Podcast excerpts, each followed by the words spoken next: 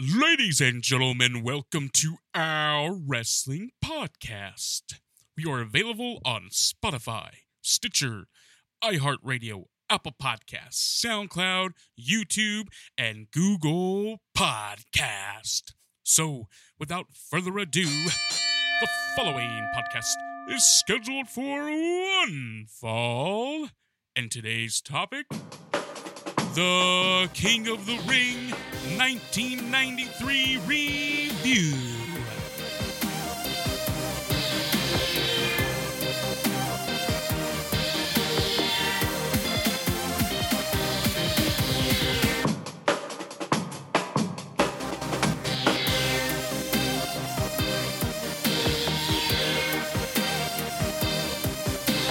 Welcome to the OWP. This is our wrestling podcast. This is Dave along with Jess Nice to meet you, sir.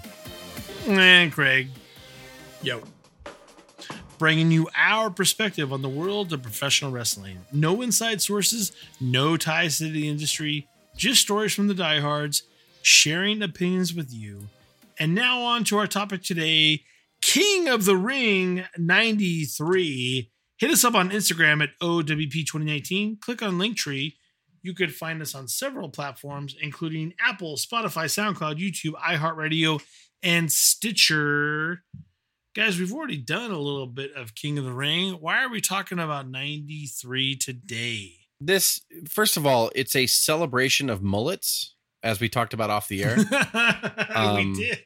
which is super notable. it's in my notes. So funny. Yeah. And then 1993 was the year of mullets, I have a feeling. And uh, it has to be. To I won't accept any other answer. I had one in 93, God damn it. There it is. And then also 1993 was the very first King of the Ring that was on the paper, uh, became a pay per view. So it became the number five pay per view. So it became the top five, the big five in WWE pay per views Royal Rumble, WrestleMania, SummerSlam, Survivor Series, and now King of the Ring in 1993. And I, so I thought we should review it match by match and give it a, you know, the good old thumbs up, thumbs in the middle, or thumbs down. And at the end, we'll give the whole pay per view a And thumbs up. For some reason, we always agree with Craig, uh, with Jessers on the heels tactics. Craig, what do you got to say about it? Uh, this this King of the Ring, uh, along as long as with being the first pay per view one, has kind of a lot going on in the in the background of it. You've got uh, Hogan's last pay per view um, before he jumped ship. Uh, you've got kind of the ascendance and the trying to make Bret Hart happy uh, by wrestling a good I don't know forty minutes, forty five minutes in this event. Uh, you've got uh, was this Luger's first pay pay per view in W the Narcissist? uh, um, se- no, second. WrestleMania 9. Yeah, second Oh, wrestling. that's right. He was, ar- was around. Uh, you, but you get to see him in that long form mirror. Um, there's there's a lot there's a lot to this. But this to, pay-per-view. but to debut WrestleMania 9 has any WrestleMania to just debut has to be tough, yeah? oh yeah, I and, uh, narcissist will forever. We'll probably talk about this later. But when he was first introduced and Bobby Heenan was slobbering all over him on commentary, that stayed with us for years. Where it's like, oh Lex, take it off, stop teasing us, Lex. Like Bobby, it was Yeah. so funny. Bobby Heenan uh, sold that like a million dollars. Bobby Heenan was Yeah. an absolute racist to us on the entire card. I'm sure I'll- I'm, I think I have notes explaining that in several sessions. But uh, yeah.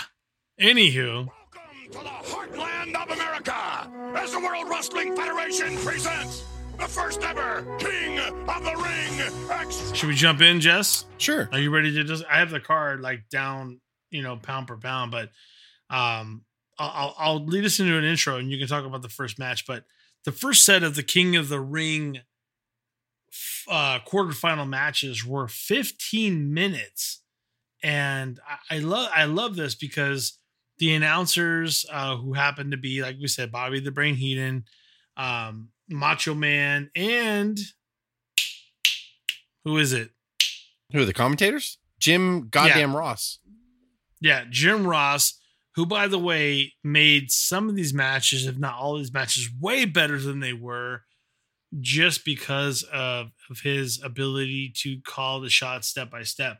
But you did have Savage, you did have Heenan, you did have Ross commentating throughout this entire uh, setup, and uh, Ross did a fantastic a fantastic job, uh, way better than what he's doing now. By the way, people, I don't people love him, but it's it's just not the same. He he was so good at his craft at this point. He was on top of his game.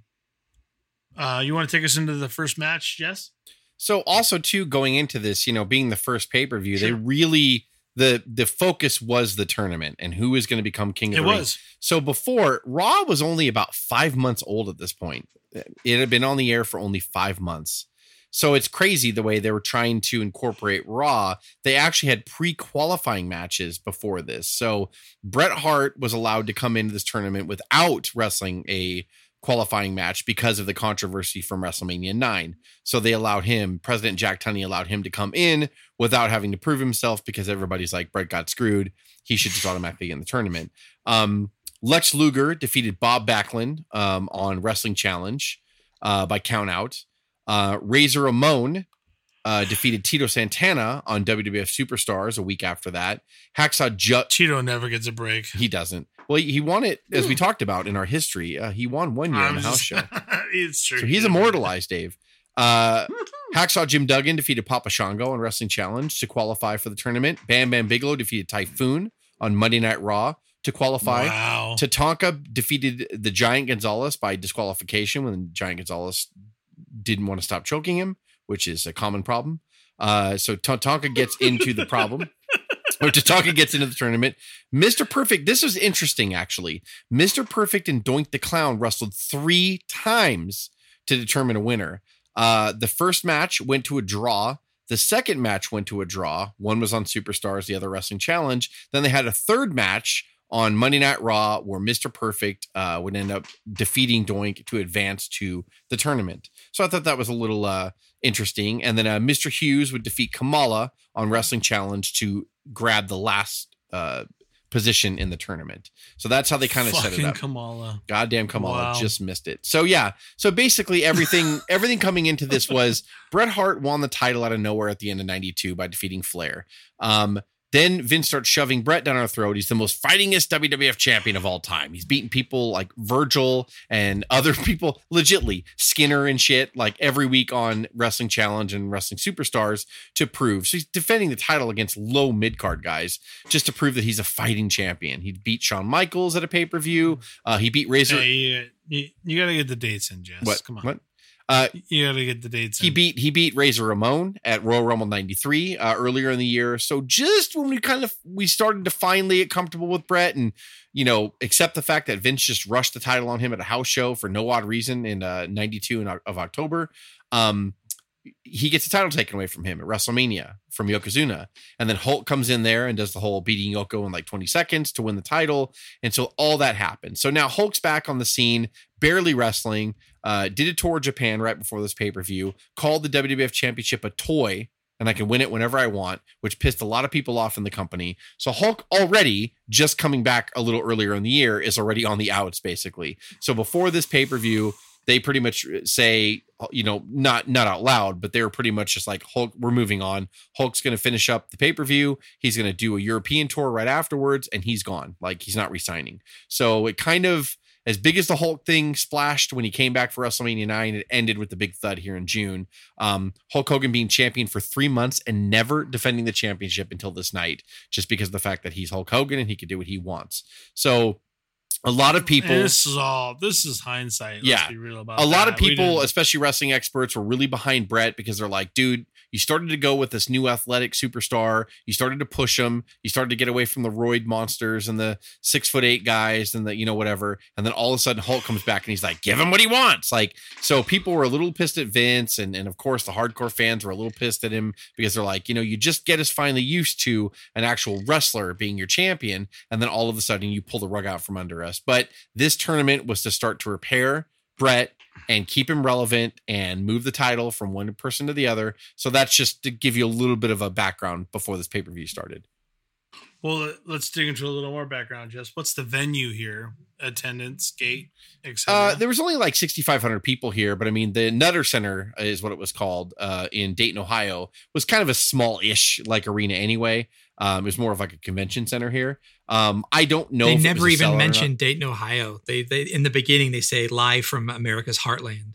They don't actually Mhm. say Nutter Center or the name of this the, the small I, town. I thought which they was said funny. Nutter Center, but it was kind of blacked out by Raw. Said that at that moment. Ross might Really Ross did. might have said Nutter Center in his commentary, like when he's talking about it. But yeah, But it was uh, the crowd. You hear the crowd noise over it. To your Yeah. point. You- and I have to say, it was like almost intentional that it wasn't heard. you know, I know a lot of people wasn't in the arena here, and I, I, I it had to have been pretty close to a sellout. I just don't think it was a very, but it was place. still it was still a hot crowd. Yeah, it was a really, really hot crowd. So we jump in. Uh, that I don't know if it, this is worth noting. So WWF used to do a lot of partnerships with the USWA here. It was kind of that was Lawler's promotion, and uh, in a dark match, Papa Papa Shango, uh, who was the reigning USWA heavyweight champion, defeated Owen Hart, defending his title in the uh, dark match. A little interesting.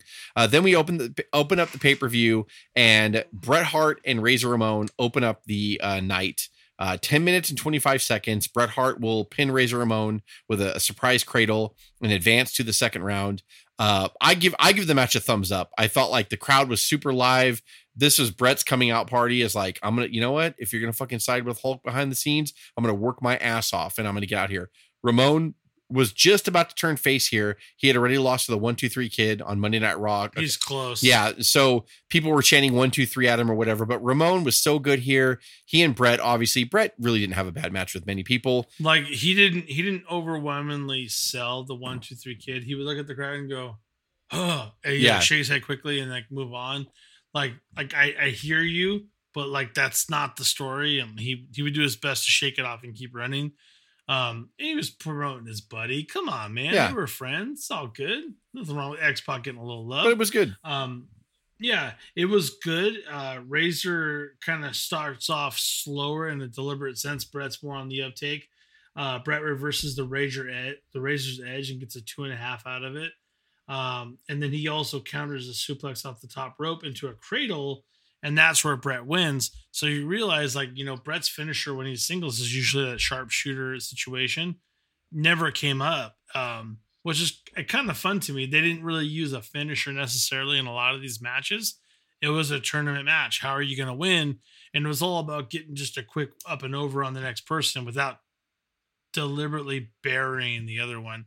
Because when Razor gets up, he's pissed. He's not hurt. He's like, "Ah, you got me," you know, kind of kind of situation, which I particularly like. That that happens a lot. If you look at UFC now, when Ronda gets someone in an armbar back in the day, they would tap because yeah, I'm tapping. It doesn't hurt yet, but if I don't tap, you're gonna break my fucking arm.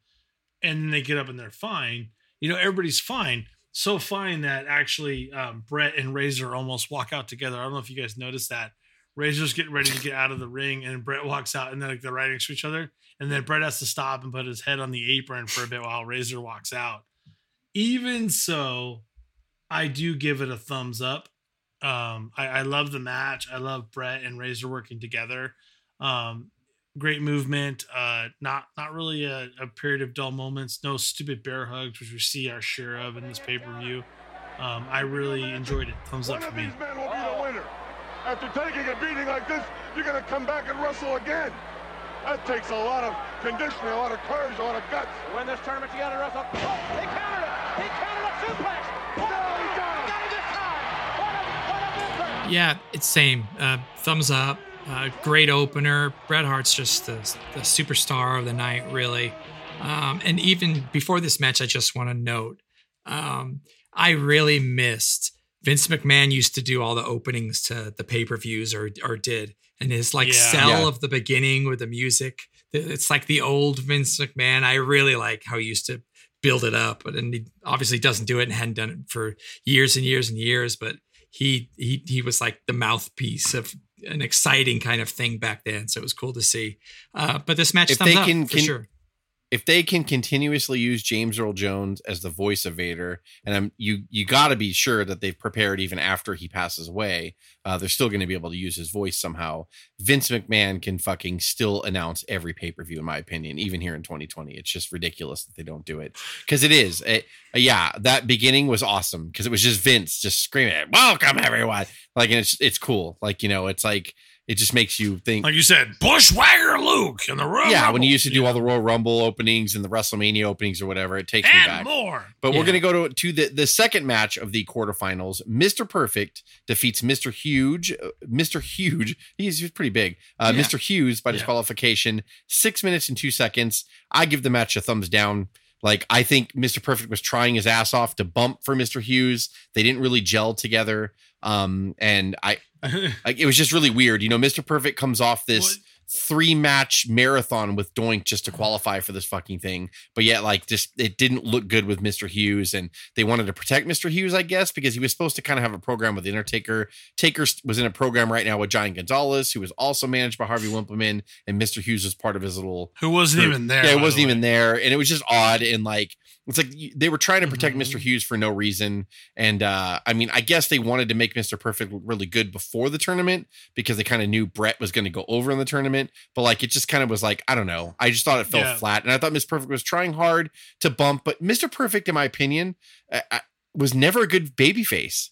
And he's he's his character is a cocky He heel. was he Like- was he was always better as a heel. I'll agree with that. But I'll also tell you that um, Mr. Perfect is the best bumper in the business. I'll even say it over. Oh, he was trying. He was bumping his ass off. Yeah, he really was. Um, and also, by the way, Hughes is moving fast for a big man. There was moments I was like, man, this guy's gonna he's coming off so hard with those ropes, those ropes might fail. That damn cable might have come loose. Um, and, and they were really trying to do work. There was a Hughes promo in the beginning that was kind of just way subpar. Um, I thought it was interesting. I don't know if y'all noticed, but when Mr. Perfect walks into the ring, he literally throws the towel around his back at Mr. Hughes and it hits Mr. Hughes square on the shoulder. Yes, yeah. I'm like, you can't, you can't plan. He was that, pretty gifted know? at And- shit like that, and batting his gum too. Perfect was always fucking great. Yeah, it. it was so good. Yeah. And then um, the thing that I thought was hilarious because when Bobby the Brain, as smart as he's supposed to be, would be so stupid at times, they would do the brain scan. This was the first brain scan of the evening, and it was a fucking total epic fail. Try, trying to talk about Mr. Perfect's gum Yeah. flying off, and it just it didn't work. Nobody knew what was going on. Yeah, so, Like, yeah, so the, what are you the, the doing, brain Bobby? scan was Like- like, a telestrator, like John Madden Yeah. used to do. Yeah, um, it- yeah. So it was like you draw on this, Exactly, it you were just- drawing stuff on the screen, so it was called the brain scan. There's Mr. Perfect, and there's the gum. Going, going. It's, it's the brain scan, by the way, humanoid. Going, going, going. Foul ball. Yeah, it was a total. In my opinion, it was a total failure. Um, and I, I thought, um, I, as Mr. Perfect grabs the tie and Mr. Hughes is in control, I'm like, is the tie legal? Can you grab the tie? Is that okay? Is that not choking Mr. Hughes? They even brought it up in the commentary, like that. The Macho Man's like, that's a tough decision for the referee. Yeah, like you know, like just so many weird things. Like, can you put the tie back? Can you get a clip on that? Like, nothing makes sense. Um, and what's even what's even more interesting is during the match is Bret gets an interview asking who he wants to wrestle next of the winner, and he said he would rather wrestle Mister Perfect because of he respects him and the endurance of the match. He would not prefer to wrestle Mister Hughes, which kind of leads us into story later on. So um, at the end of it, uh, like you said, Mister Hughes can't hang with Mister Perfect. He hits him with the urn. The ref sees it and it's a DQ win for Mr. Perfect. I do give it a thumbs down, but I did enjoy the little things in between. I enjoy Mr. Perfect hitting him with the towel perfectly. I enjoy the interviews before. I enjoy Bret talking about Bret's trying to set the storyline for Perfect and Bret, you know, during the during the pay per view, which is tough to do because when you do tournaments, how do you set storylines for people that you don't know who's going to wrestle yet? And they were doing that during matches, um, stuff that you don't really think about. And and and but for the match itself, I give it a thumbs down. But for the pay per view, I give it a thumbs up because it kind of progresses. If that makes sense, I know it's weird. Yeah, Craig, I'll, sorry. I'll give the match a uh, a thumbs in the middle. Um, I mean, I don't think I've ever liked a Mister Huge match, to be honest. uh, uh, props for wrestling in a full suit and tie and sunglasses that somehow don't fall off, and I don't understand why. But um, yeah, perfect tried. And to Jess's point about never worked as a as a as a face, I think he he could never take off that smirk, and it's tough to um to be a humble guy when you're known as being Mr. Perfect. He never lost that yeah. smarminess. How are you a but perfectly he was- humble man, Greg? Yeah. Um, But I think, and he wasn't even a, a good face. I remember him as champ of the AWA when I first started watching it on, on ESPN or something, and he was a Larry Hennig's like kid, but he wasn't dynamic. But as a wrestler and a bumper, and they they tried, but yeah, thumbs in the middle. So the next match we I'll have is a, another King of the Ring uh, quarterfinal match. Uh, Bam Bam Bigelow defeats Jim Duggan with a headbutt off the top rope. Four minutes fifty nine seconds. Total thumbs down. Duggan was terrible in this fucking match. Like he's sloppy. Aw, he's sloppy anyway. He was awful. Like when you weigh Bam Bam Bigelow down, you're terrible. And Duggan was way past his prime here. And I'm not suggesting that. I know Duggan's all character and everything, and listen to the crowd, all hoes everywhere, and like not actual hoes like women hoes, but all like saying ho, and you know he's Mr. USA and he's in the heartland of America, and I get it. And Duggan's always been like electric with a crowd. He really has. Like when has he not been over? They know? love they they love But, um, him. What's interesting? just a fucking sluggish, terrible match where Bigelow had to slow himself down. He had nothing to work with. The bear hug loves- maybe the bear hug put me to sleep. I felt like I was in a bear hug, and um, and I was thanking God when he dropped the head, but at least he had a cool dynamic move to beat Duggan. He headbutted him, pinned him clean, which is what it should have been. I was totally bored. Thumbs down. Go ahead, Dave. I I I um I, I'm gonna give it a, a thumbs in the middle. Oh my God, Uh, I and and honestly, I don't even know you. I'll, I'll tell I'll, I'll tell you I'll tell you something right now. When I saw him coming down, I would instantly say thumbs down because every time I saw Duggan, I'm like thumbs down. So that being said, the the the opening minutes of the match for me was like pleasantly surprising and good fast pace, especially for two big men. And like I said before, before we got on before we got online, like Duggan takes takes Bam Bam and cleanly slams him, and Bam Bam doesn't jump at all. And I, I think I disrespected the strength of Duggan, like just the physical strength of what he was capable of doing. And I have to give some respect to the fact that Duggan is restricted by his character. Um, and we know that Duggan's going to go out there most of the time and he's going to put someone else over. That's his job.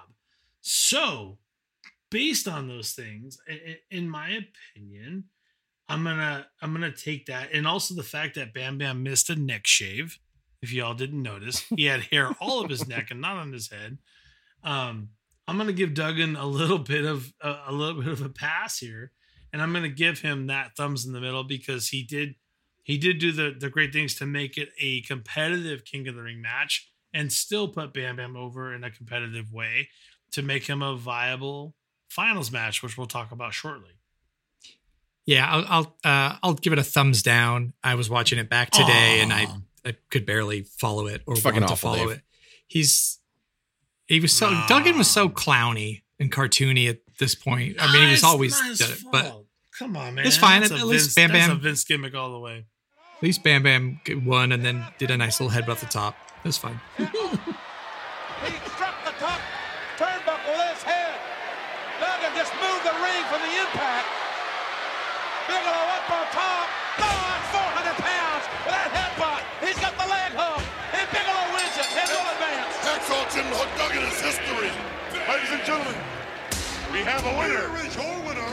So the next match, I it was a, it was the final match in the quarterfinals. It was uh, I knew this match was coming, by the way, and and kind of to Dave's point when he's like, if I saw on paper, you know, Bigelow versus Duggan, I'm a thumbs down when they're coming down to the ring. But then you know, like Lex Luger and Tatanka went to a 15 minute draw, and both were effectively eliminated. However, I I knew it was coming and I felt like it was like some kind of like monster coming for me that I had to watch it and I was like fucking this match is going to be terrible. And I I didn't hate it.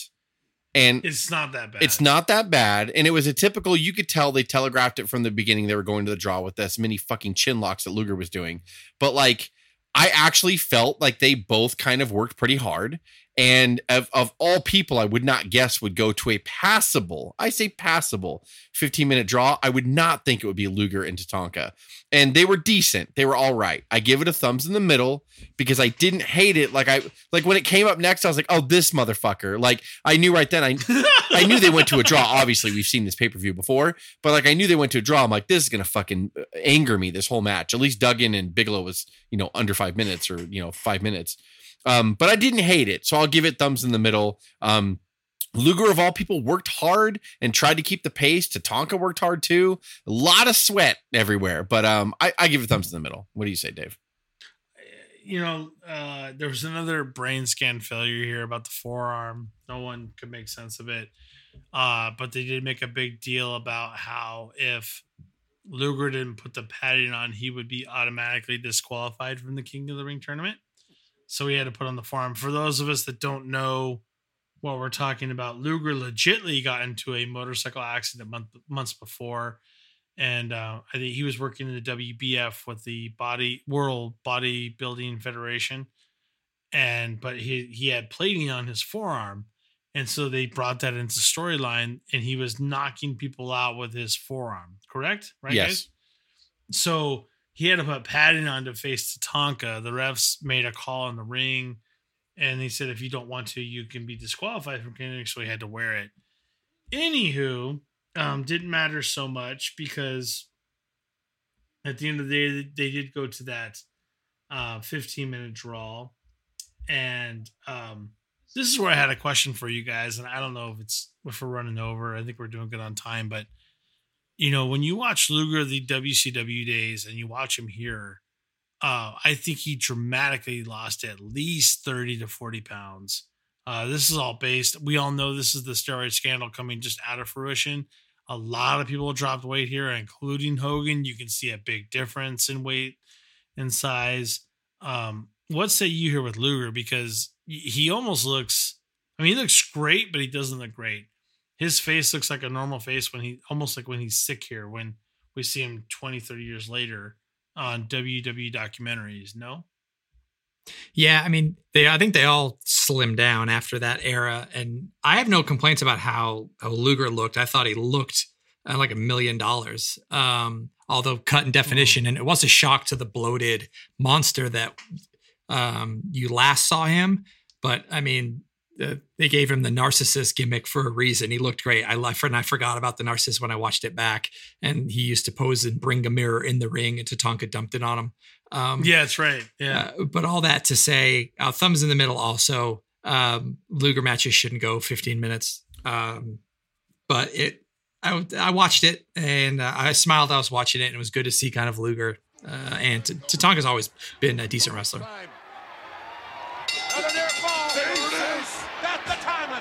That's his own ball right there. I can't believe it. What a battle. What a wrestling match. 15 minutes. Listen, Ladies and gentlemen, the time limit has expired, and the referee declares this bout a draw. Oh, no. And Tatanka, Tatanka was also under. Tatanka was in the middle of his undefeated streak here. they both were both of them were undefeated here So the thing I have is like d- in the household, the house show loops at this point. Tatanka was was touring with Bigelow, and they would actually take it to the Royal Rumble '94 months months later and fight each other on pay per view. So they were going around the horn with each other for like eight nine months. Why why Hmm. in the fuck? Would they not just have Tatanka go over Luger by a cheap DQ or something so we could get a Bigelow and Tatanka match instead of i don't know either. instead of and it could have been five six minutes or whatever and obviously bigelow would have had to have gone over but maybe bigelow could have gone over by count out or something and maybe i don't think they wanted tonka to lose it all maybe. Um so i, I maybe that's i think i think yeah that's i think answer my own question. They wanted to keep him undefeated but to me i was like uh, i just thought it was always odd that they chose these two guys to go to a draw but um i get for some reason both both of them were so protected with that undefeated streak at that moment that's the only answer. Yeah. I'm not saying it's right like have them wrestle somebody else you know? Yeah.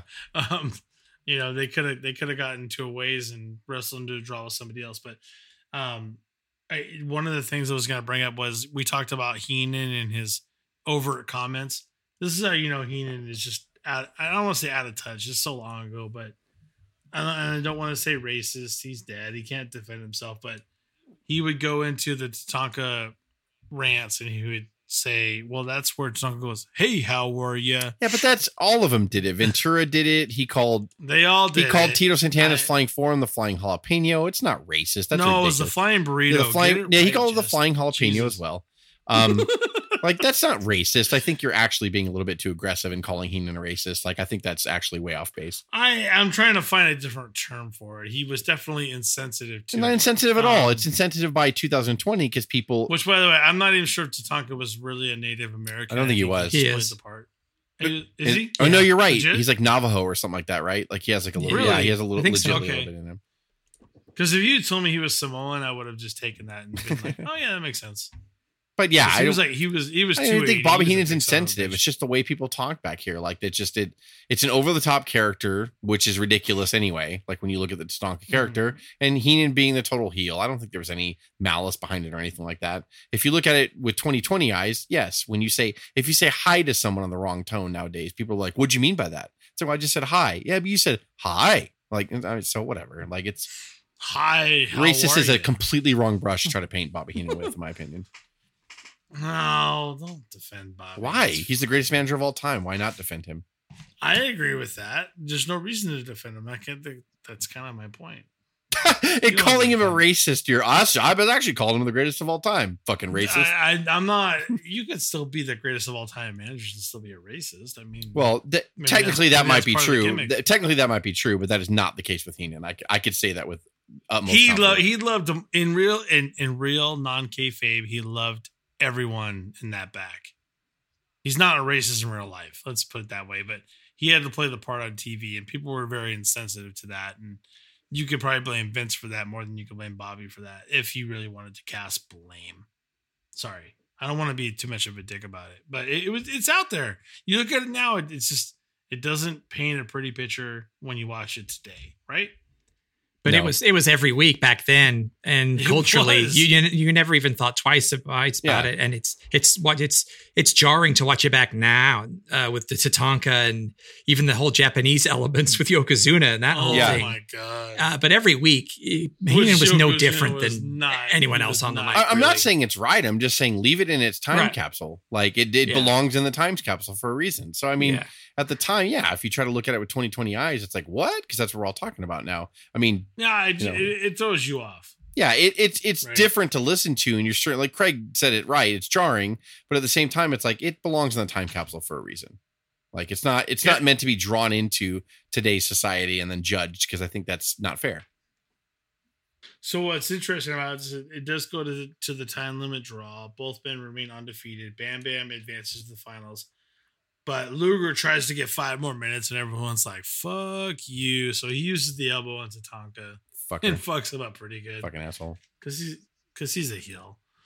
But hey, that brings us on to round two. Oh, and they start out round two with the bang. Bret Hart versus Mr. Perfect, 18 minutes and 56 seconds. Bret Hart goes on the over. 30 minute time limit, by the way. Yeah. Yeah, yeah, right. Like uh, I guess the second round did increase. It went up to 30 minutes. or Something It, like that. it, increased to 30 minutes. So took it to I, I, yeah. you know, first of all, thumbs up. I'm stupid if I say anything else. I was going Um, to Oh say, my I was like, "Where's he going? come Thumbs on. down." Um, Is but, like, where- it- where's this going? it was so different. It was so different from their SummerSlam 91 match, which is also a classic.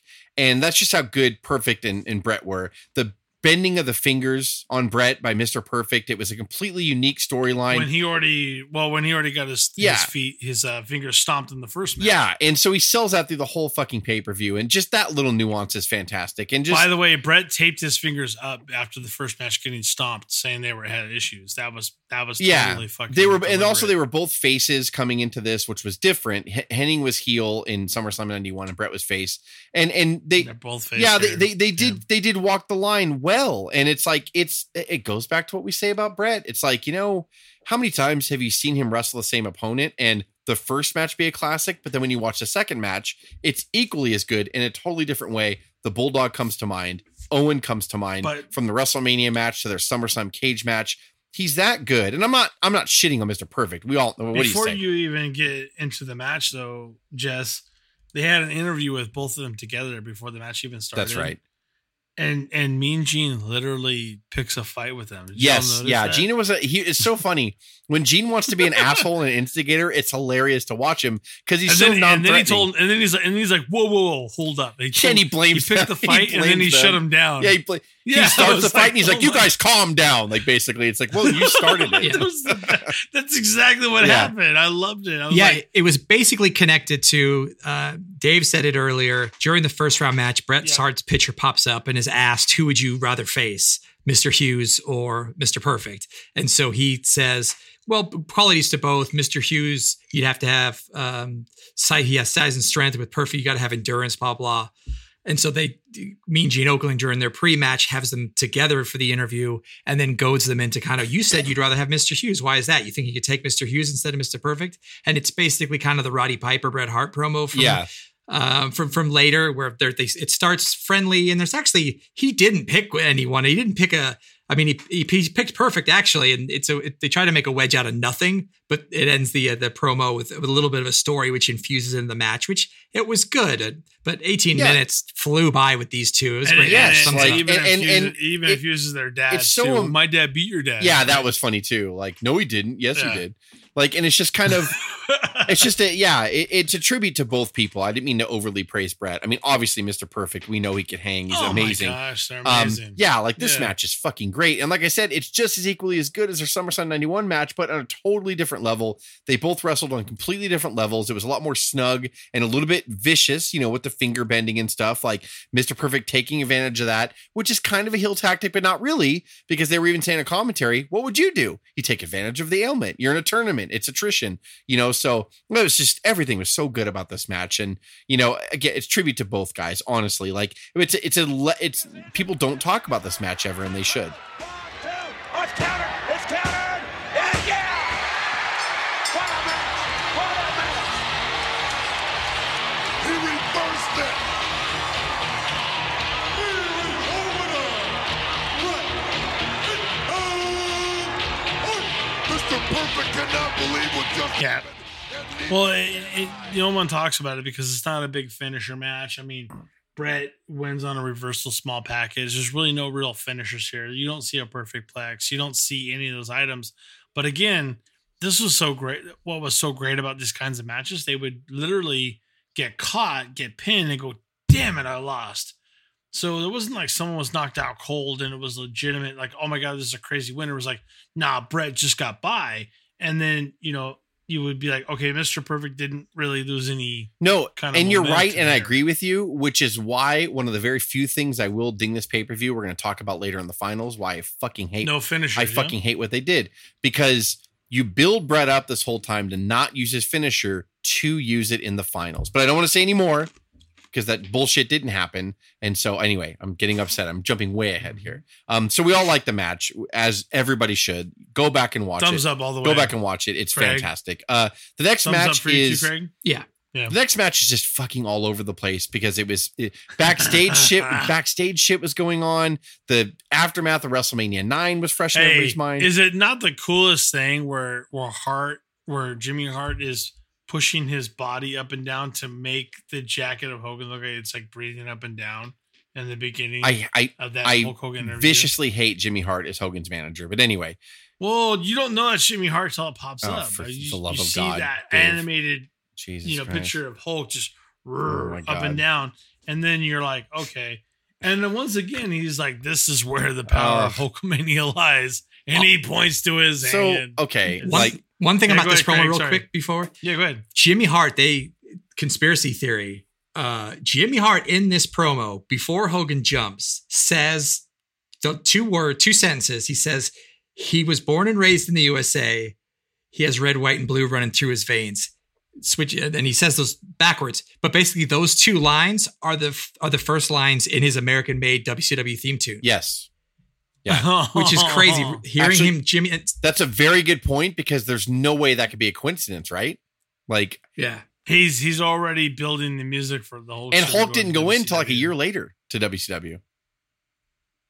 But he was thinking of the music the whole time. Yeah, or well, maybe not. yeah. But like, did Jimmy Hart write American-made? yes, he did. yeah. Yes. Well, he probably he's all he probably thought back to this He's all, oh shit, baby. this interview. Remember I said that real cool thing I about did that, everybody? I already wrote the song, baby.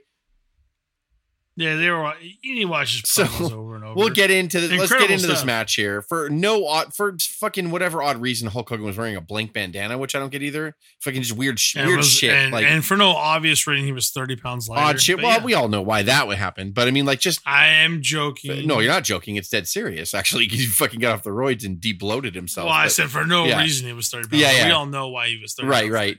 But so so we'll get on to the match. Yokozuna defeats Hulk Hogan to win the WWF Championship in 13 minutes and nine seconds.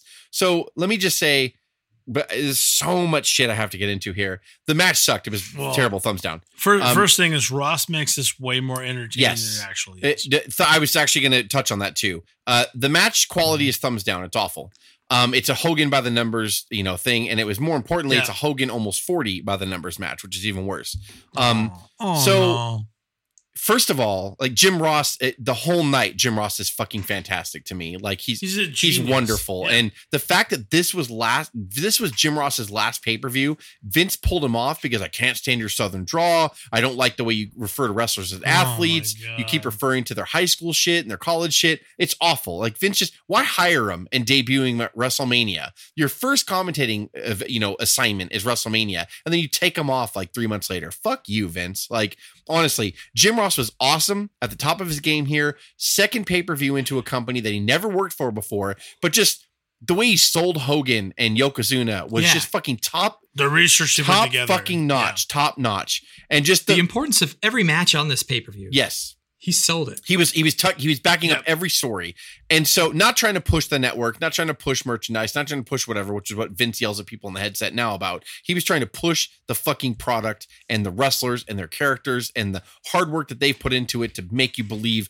a certain way about the certain character. Any hoozle. So so going to the introduction, the pop that Hulk got here was fucking awesome, and like yeah, was pretty phenomenal. and everything was weird about it though at the same time. So Jimmy Hart's awkward because I I never accepted him as Hulk's manager. The video screen, Hulk's graphic was not the Hulkamania graphic. It was block letters of Hulk Hogan, which is odd. Everything was odd, which is so fitting that he was leaving, that this would be his last pay-per-view, and he knew he wasn't coming back. When he comes out to that massive pop, he mouths the words so long to everybody. Craig and I obsessed over this, like back in the day. We replayed it over and over and over again, and he in fact says so long when he walks out because he knew that he was he was going away for a while. That that at this point it wasn't just a year retirement like it was the year prior. I'm I'm leaving. Like this is it. So as much as the Hulk 1993 comeback was supposed to be a success and it flopped equally as big, this was as a fan, I remember this pop being huge and being like, fuck, like this I, I kind of knew like he's not going to beat Yoko, right? Like I just knew it going in.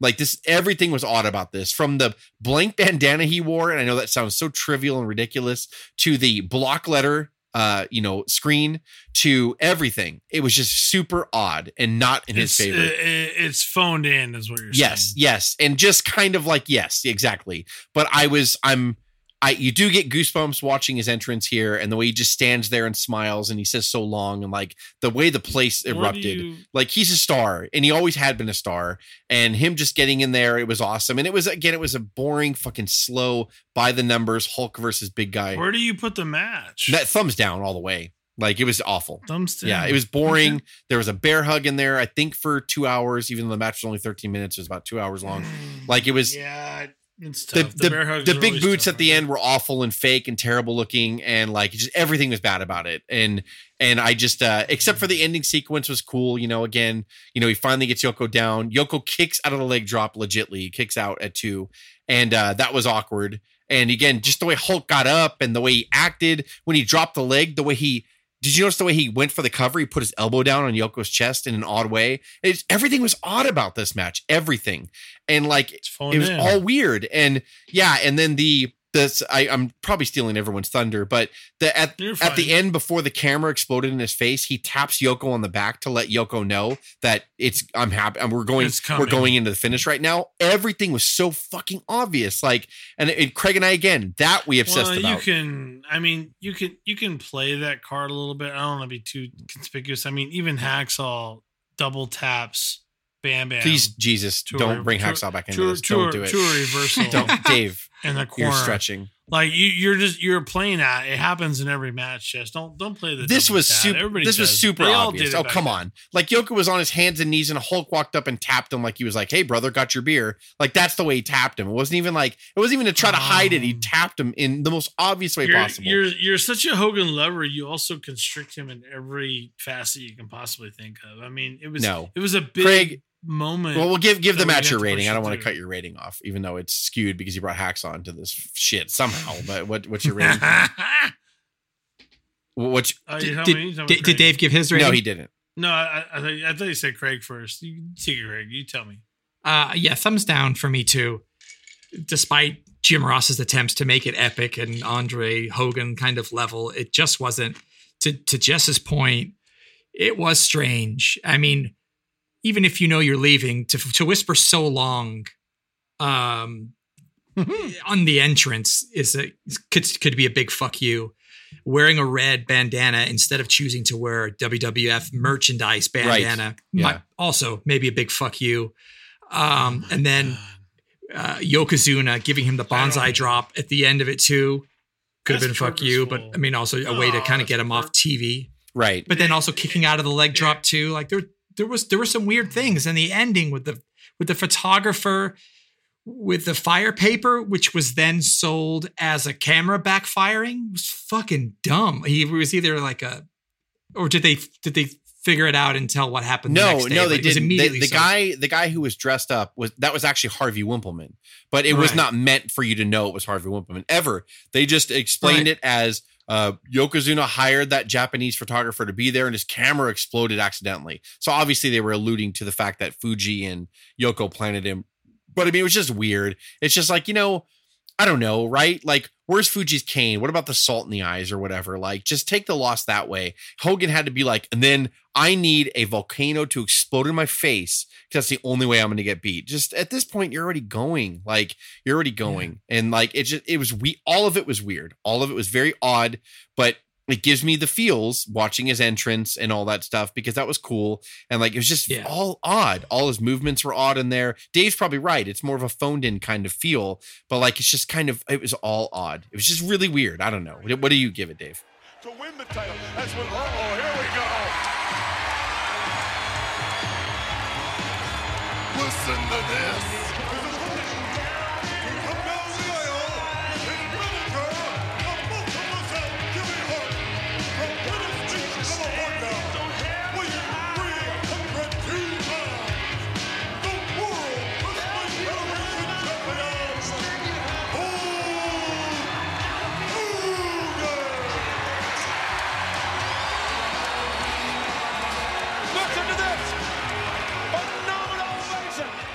Yeah, it's a it's a thumbs down, and it's not because of the fact that it was put in the middle of the pay per view. Because I, I'm I'm one of those guys. If you're going to hold a King of the Ring tournament, the final should be the final of the King of the Ring tournament. Correct. It shouldn't be the title match. I I I'm totally about that. So it's not it's not because Maybe one of the only exceptions where we could say the world title match shouldn't go on last. Uh, yeah, it was in the. It was.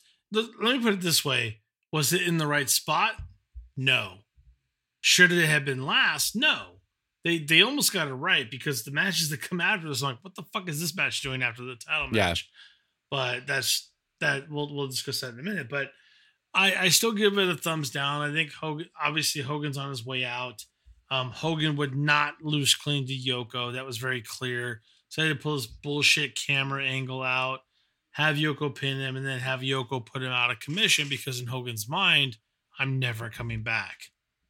Really, at this moment, Hogan in his mind is not coming back. He's going to do movies before he gets a ton of money in WCW to come back on that side of it. Am I right? Am I wrong?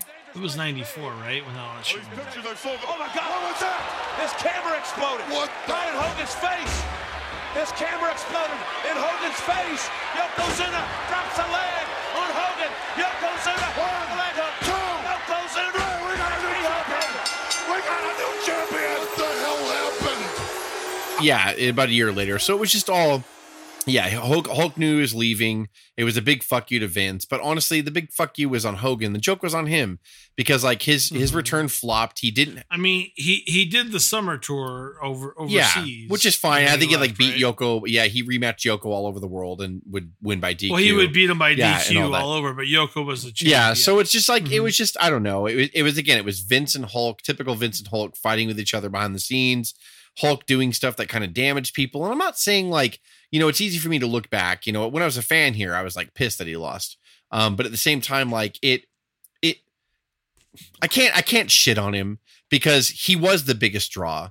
And within like a two year span or a year and a half span, it all went away from because of the steroid trial, him going away for a while. It all changed. And then the wrestling appetite changed, the audience appetite. You know, they didn't want this shit anymore. And you got to a point where you have this live show called Monday Night Raw. So you heard the Raw crowd reaction. And like it just, it all was changing. And I don't think Hulk was ready for it. Um, I don't think he was ready. You know, how, how do you become ready when you're the most cartoony of cartoonies? Like, and then the wrestling audience is kind of trying to tell you, I, we don't really want that anymore. We just don't need that. The next, the next match here is a obvious cool down match. It's a uh, eight man tag team match. The Smoking Guns and the Steiner Brothers Oh. against uh, Money Incorporated and the Head Shrinkers. Six minutes forty nine seconds. I believe one of the Smoking Guns pinned DiBiase, if I remember. It's like a Uh, small and- and- package. and yeah, small package, quick pin, There's just scuffle in the ring. I'll argue that this was a match that should have gone longer, but they went over on other matches and they had to kill it for time. Yeah, I give it a down. thumbs. I give it a thumbs in the middle. You give it a thumbs down. I give it a thumbs in the middle just because I don't know. Like they tried. Not their fault. yeah, they not their tried. They were they were in an odd position on the I'm- card. I am not even sure, just if every if every person got in the ring of those eight. I don't think they did. I don't Some e- I- people just probably not. on, on the apron. Craig, what do you think? I don't care about this match. Um, Thumbs thumbs, down. yeah, thumbs down. It was just a cluster with I don't know. I also don't care about the next match. yeah, the next match is Shawn Michaels defending his Intercontinental Championship against Thumbs down. against Crush.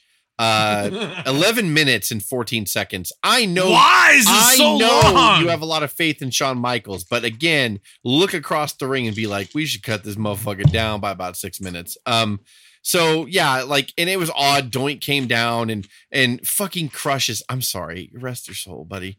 Um, he was big and impressive looking, but he was fucking terrible there sometimes. And the ending sequence where Michael super kicks him in the back and he takes that fake phony fucking face bumping in the turnbuckle because Doink was distracting him. I wanted to throw shit at my television. Like when I rewatched But- it, I was like, God, he's so fucking terrible. Again, he's a wrestling instructor. So you you- do so you this, got- you, you do that. You hit so- this, you back bump. Like fucking ridiculous. think Like, about this though. You got Michaels and and Crush going 13 minutes, and the match before you had the Smoking Guns, pretty talented kids, by the way. They were kids here, and you had and the Steiners versus Money Inc. and the Head Shrinkers.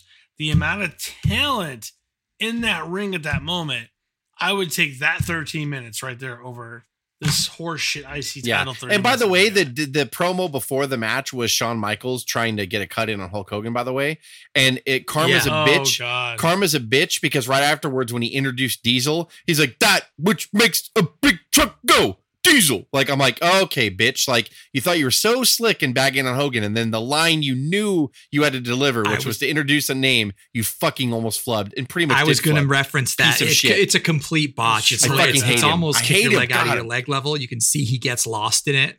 Oh, It was so it was almost like he was more makes- concerned. About I, I hope the I hope the dinosaur line comment right. about Hogan fucking served you well, you cocksucker. Even though he had a great career afterwards, whatever. Go fuck him. Uh, fuck Shawn Shawn Michaels. Michaels, I'm sorry. I'm very Just curious. Pissed off. You're so mad. You're so Fucking hate him sometimes. You're right. In Albany, I- New York, when you recapture the Intercontinental title, this so-called bodyguard, this uh, insurance policy, what's his name? What's his name? His name's my insurance policy. That's what it is. Oh, he's got to have a name. Does he talk? Okay, no, I do the talking. You want to know what his name is? Yeah, I I'll would. give you the info. His name is Diesel, as in diesel fuel, that which makes a Mack truck go. This is a Mack truck, and this man protects Shawn. But I mean, he, he couldn't make Crush. Uh, you couldn't. I can see why they put it here. He's supposed to be able to elevate Crush and have a good match, and he bumped. He bumped the heck out of himself. He, he let Crush military press him and throw him like forward first out, from inside the ring outside, where he like rubbed his head like on the rope and almost hung himself. Like he'd, he he tried. He really really tried. Um, But it's but it just wasn't good. Uh, thumbs down. Connor Crush, thumbs down. Yeah, I give it a thumbs That's down too. It was could've said. uneventful, especially the, the ending sequence. Like I said, with Crush's fake shit, like was terrible. Like I just would get so mad, like at him. His mullet was the and I and best I part. personally at the time, I know some people find it fascinating. I wasn't a Doink fan, so when I saw Doink coming down to this, I'm like, oh, it just makes it even worse for me. It- I was kinda- I mean, two thumbs down. I yeah, it was just odd. It was again all odd. Like, and then also too, like it, it's an odd placement for the match. The crowd pretty much was dead after Hogan lost because obviously at this point where the So you know, give some, the wrestling crowd, the some- wrestling audience in general was tired of Hulk, but this crowd was really pro Hulk, yeah, and like that, the no, it oh, just took for the sure, and, and they were Yeah. and they were kind of beat up after Hulk lost. But Doink, I mean, at WrestleMania nine, you know, Doink wrestles Crush, and then I'm sorry, yeah, Doink wrestles Crush, and there's a second Doink that interferes and you know fucks with Doink, uh, fucks with Crush altogether. Then both Doinks come down at this point at King of the Ring to distract him. and interfere to distract him, and then he loses again.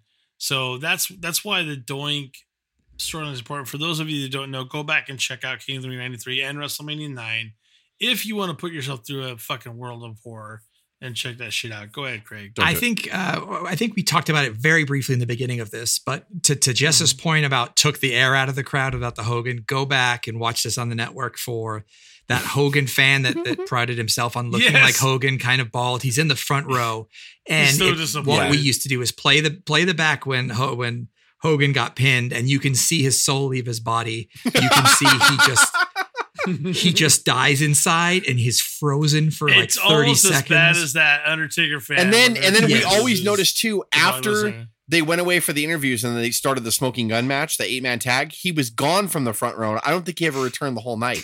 I think after Hulk lost, no, when his soul left. his body, he just left the building and w- wandered He aimlessly went. He on the went to. He went to the bar. no, yeah, that or just was wandering on the streets of uh, Ohio, like just walking around, not knowing where he was and who he was. It was. It I mean, was he, so bad. he he he was a he was a 220 pound Hogan all day. Yeah, looked just like him. just that just that quick lighter. aside it's it's another little nugget but it's so good go and watch that guy I'm telling you, I hope it's that like, guy's doing okay. I, I I laugh my ass off. Like, how is how is that guy not zoomed in on on playbacks like the the fan from the Undertaker loss and Brock Lesnar at WrestleMania? You know, one guy's like totally shocked with his glasses and his white shirt, going. "Ugh." I'm like, oh, it's the best. I st- I still laugh every time I see it. So the- I- the- when go ahead. Sorry. no, when Undertaker loses that streak, I just I fucking I I just I bathe in it. It's fucking phenomenal. I The love everything. So we're gonna get on to the main event here. Bret Hart defeats Bam Bam Bigelow in the tournament final to become the first ever pay per view, uh, King of the Ring champion. How underrated is Bam Bam? 18 Jess? minutes and Holy 11 shit. seconds. And let me tell you, like I first of all, I I well, I'm gonna beat the shit out of the ending in a second. But they these two are amazing together. I love the chemistry Mhm. between Bam Bam and Bret. They were awesome. Bam Bam was stiff. Bret was selling it. He's selling the fingers from earlier, selling the hemorrhoids Yeah. from wherever. Like he was doing everything he, He needed to do. Yeah. Yeah, apparently. It was stra- a, lot of stress. a lot of stress to be top of the company and then get screwed by Hulk. Um, read, so- read the PWI, Craig. So Bigelow was awesome here, and so was Bret. They were both great. Now the match gets a thumbs up. The fucking ending sequence, Yeah. it's like, God damn it! Like Luna Vachon comes out, who had been siding with Bigelow, hits Bret in the back of the, you know, the, on the outside of the ring, hits Bret on the back with the chair. Bret falls down. It would be different if they they counted Bret out, and then the officials come back going, dude. The first ever King of the Ring can't be decided by a fucking count out. Restart this shit. I would respect that.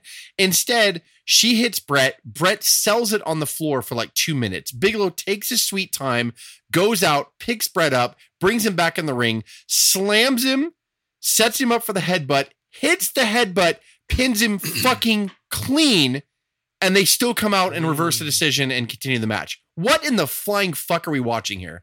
Why in the world would you shit on all of the work that Bret did all night long? To Dave's point, he never used his finisher to win. It was all quick cradles doing this and that or whatever. In the finals, he puts Bigelow on the goddamn sharpshooter and makes him tap. How is it fucking so hard? Like to push Bret, which Vince always had this problem pushing I- Bret. Like, just- why the I- fuck I is this so they had a hard? it, yeah. I'm so I'm actually legitimately mad right now because I, I remember Luna sneaking up like a little shit and hitting Bret, and then me going like, it was five minutes from the chair strike to when he pinned him fair. What? Why is Bigelow not King of the Ring? Why? Like why? And, and and and and Craig, she's not even hot, bro. Let's be real about it. Luna, no. Mm. And the move before that was so worse than the chair shot, like when Bam Bam kind of scoops him up and slams him very hard Yes. on just the carpet, not the mat, but the carpet, um, from a good, I don't know, Again, four feet. Like, yeah. So that big that slam. Like that was enough. that big slam followed by the chair shot. I get the point. They're fucking destroying his Yeah. back. Then he lets Bret get counted out. Someone else runs out going bullshit. You didn't see what happened after he slammed Bret. Like Luna came out and did this. Totally want to restart the match? Sounds good. Like sounds good.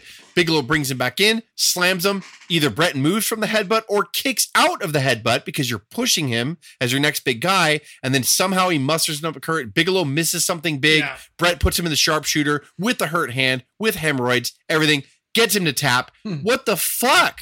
So you do this to Uh, Bret, and then we're going to talk uh, about the end, the post match after this, when Bret looks like even a bigger Yeah. pussy. Like Jesus Christ! Like so, I I don't get it. Like I just don't get it. The match though, the chemistry between the two Well, is fantastic. to your to your point, if if you're gonna have that kind of finish, and why wouldn't Hogan have the same respects?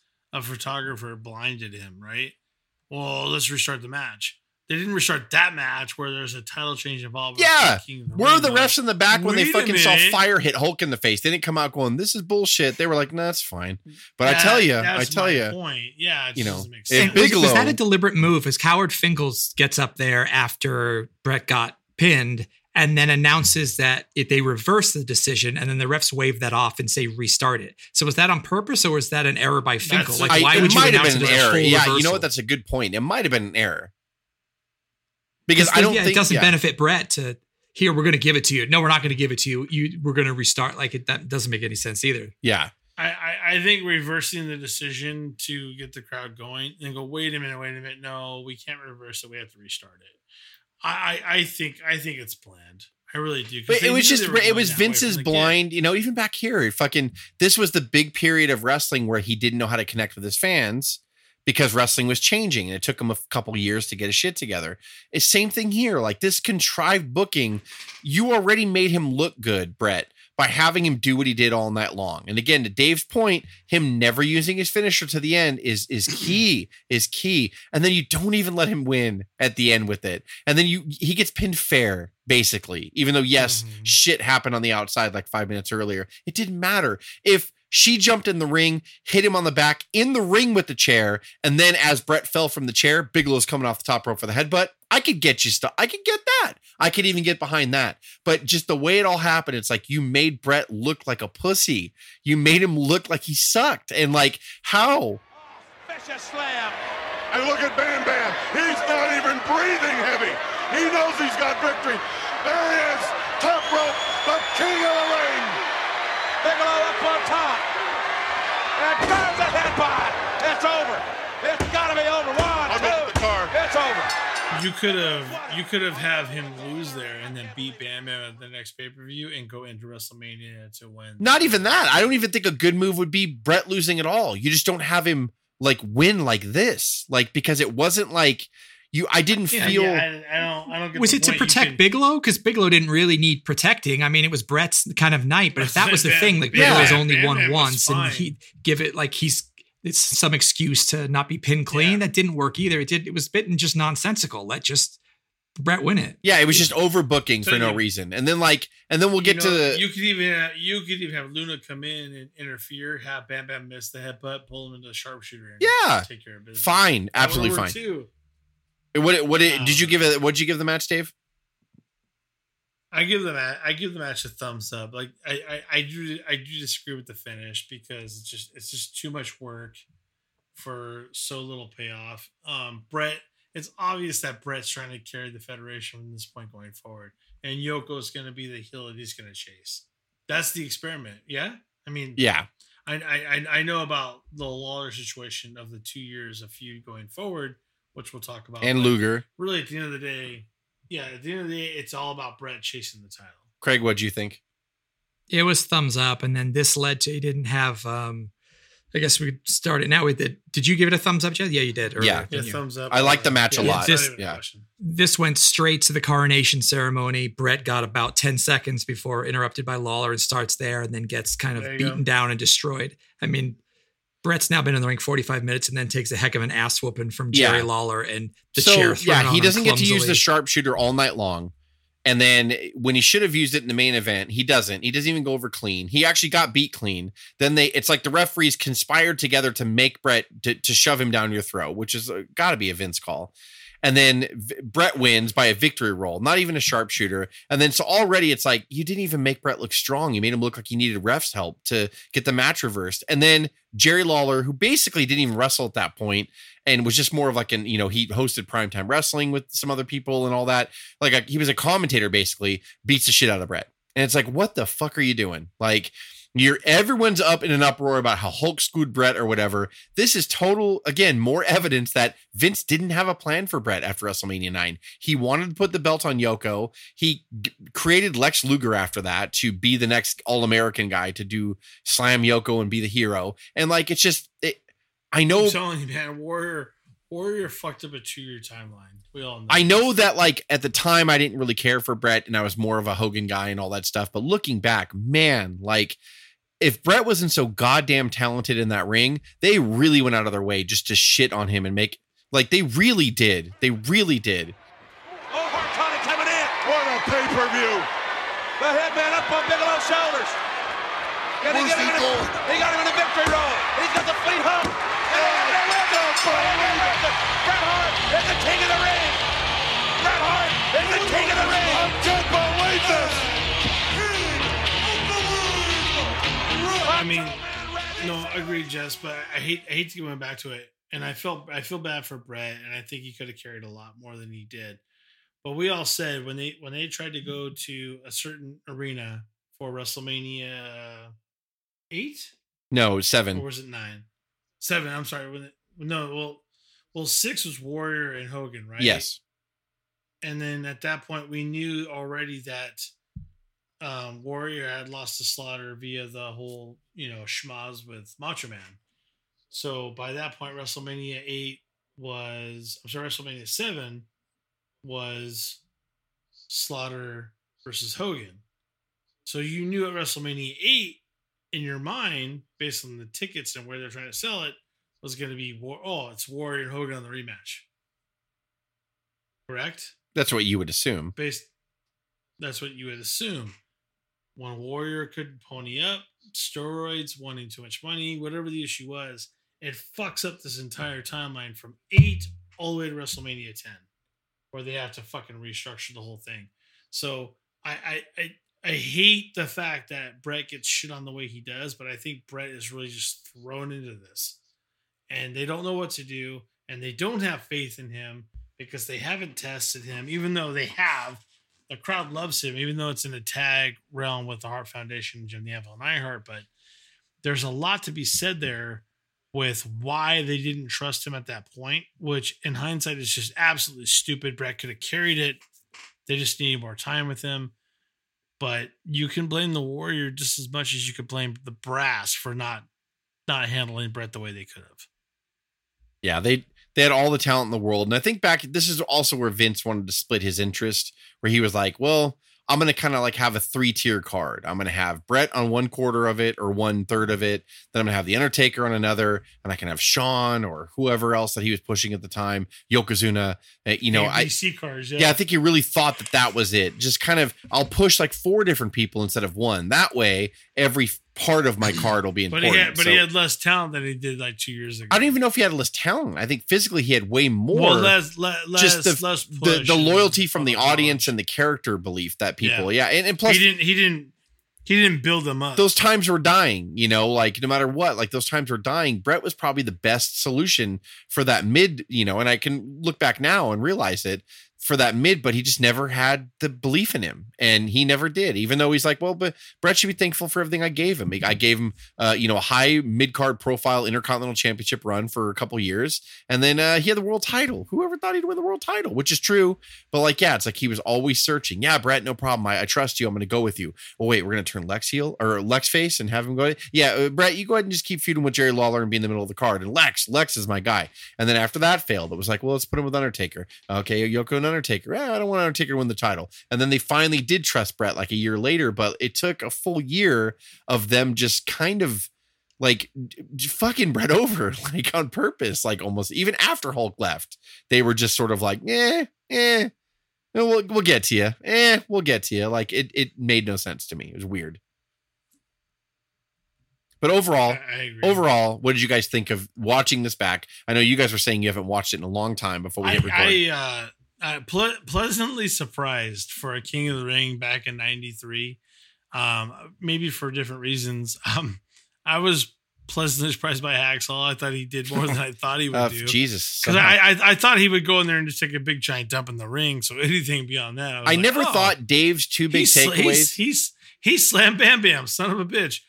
I- but even beyond that, I never thought, Dave's thought two Bret big takeaways from watching King of the Ring 93 would be, man, Hacksaw's an impressive motherfucker, isn't he? And Bobby Heenan's a real fucking racist. Like, I never thought that would be Dave's two takes from King of the nah, not, those are my big ones. so he My definitely ones, threw me like, a curveball. like like definitely like Bret Hart carries I, I would say half of this card, and I don't think anybody gives him credit for that kind of ability. you, the, We didn't then, we barely do now, and God bless Bret the Hitman Hart. so what do you give Um, the pay per view? I- the pay per view overall. I'm- what's your thumb rating? thumbs thumbs up, thumbs up overall. Craigie Poo?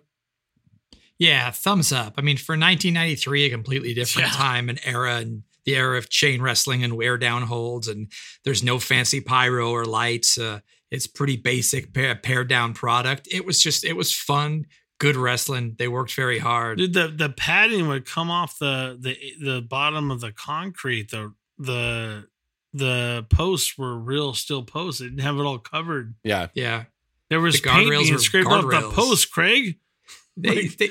They, they took a it was a it was a painful time. There's there's a lot that's changed between 93 and 2020 and protecting each other and, right? and that Holy Um, smokes. Yeah. And Bret's at Bret's at his best and carries this kind of pay per view. Um, uh, and even to Jess's point about not like coming off WrestleMania nine and to see him having to wave in Hulk Hogan at the end of after leading to Yokozuna like he's a damsel in distress, and then coming off this he can't even take it home or have his moment. The the way they the way he won and then getting just beaten down with Jerry, although it did lead to Jerry. It's tough for him. It's very strange, but fun pay per view. Good wrestling. I enjoyed it more than I thought I would. Uh, yeah liked for all the exactly. For all the booking like stuff that i will nitpick or whatever and you know the hogan debacle and just the way it was a mess backstage and everything and even the ending to bigelow and bret i gave it an overwhelming thumbs up. I mean like jim ross like fuck me man. Like Oh, amazing. he was such a uh, you know monsoon was getting old ventura was long gone and and you know heenan was funny on the mic but he, they needed to freshen it up and jim ross like i i just don't understand the whole problem with jim after this because vince is just weird like that. But i mean like yeah hearing uh, you know ross at mania 9 and this like man like i was such a breath of fresh air to hear him talk about wwf wrestlers like athletes which i think is what we wanted and it's- it, it would help it helped it accentuated the bret character or the Shawn michaels from the character. University of Michigan. Yeah, or just just Bret Hart like fighting and you know him accentuating that and talking about Mr. Perfect as an athlete and everything. Like it's what WWF needed to kind of transition themselves, but Vince just didn't see the transition at this point. He didn't until he was getting his dick knocked in the dirt, to steal a phrase from Dave, uh, when WCW was beating the shit out of them. You know, two and a half, three years later, and then he finally woke up and he's like, "All right, fuck, I gotta kind of give the audience what they want a little bit, and I gotta also change my shit." But back here, he was just still like, "Nope, like you have too much of a southern draw, Jim Ross. You're a fucker. I don't like you. Like it's just weird. Like it's all weird. But Jim sounded like a million bucks. Like Macho Man's always grated my nerves on commentating. It's like nails on a chalkboard. But Jim somehow made him. good. It's fucking awful. And like just like fucking shut up. Like it should have just well, been. there was there was there was points where Macho made good points. He did. and He did, And but he's he- just he like I don't in at the know. right like times. yeah, I've never liked a three man booth anyway. Jim Ross and Heenan would have been Yeah, so much more solid. It's just a duo. But I mean, like again, I give it a thumbs up. It was a pleasant surprise. I loved watching it. Some gems in there. Mr. Perfect versus Bret. Uh, Bret versus Razor Ramon. Um, big the work of Bigelow, the, the work of the match of Bigelow and uh Bret. It was it was the Bret Hart night for sure, and like that alone, go and watch. You know the odd shit that happened with Hulk and Yoko and the way Hulk acted is just interesting to watch, knowing the drama and the politics that were going on in the back, and and like we talked about the the overlying black cloud of the steroid trial and the change of wrestling. It's a it's I, I think I might have said it best earlier, not to pat myself on the back, but it it belongs in the time capsule, but at the same time it belongs in the time mm-hmm. capsule because it does totally define this odd flux time in pro wrestling, especially WWF.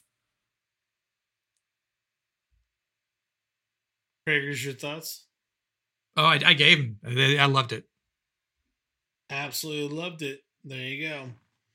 Hit us up on Instagram at OWP2019. Click on the link tree. You can find us on several platforms, including Apple, Spotify, SoundCloud, YouTube, iHeartRadio, and Stitcher. That was fun. Hit us up again at OWP. This is Dave, Jess, and Craig signing off. Have a good one.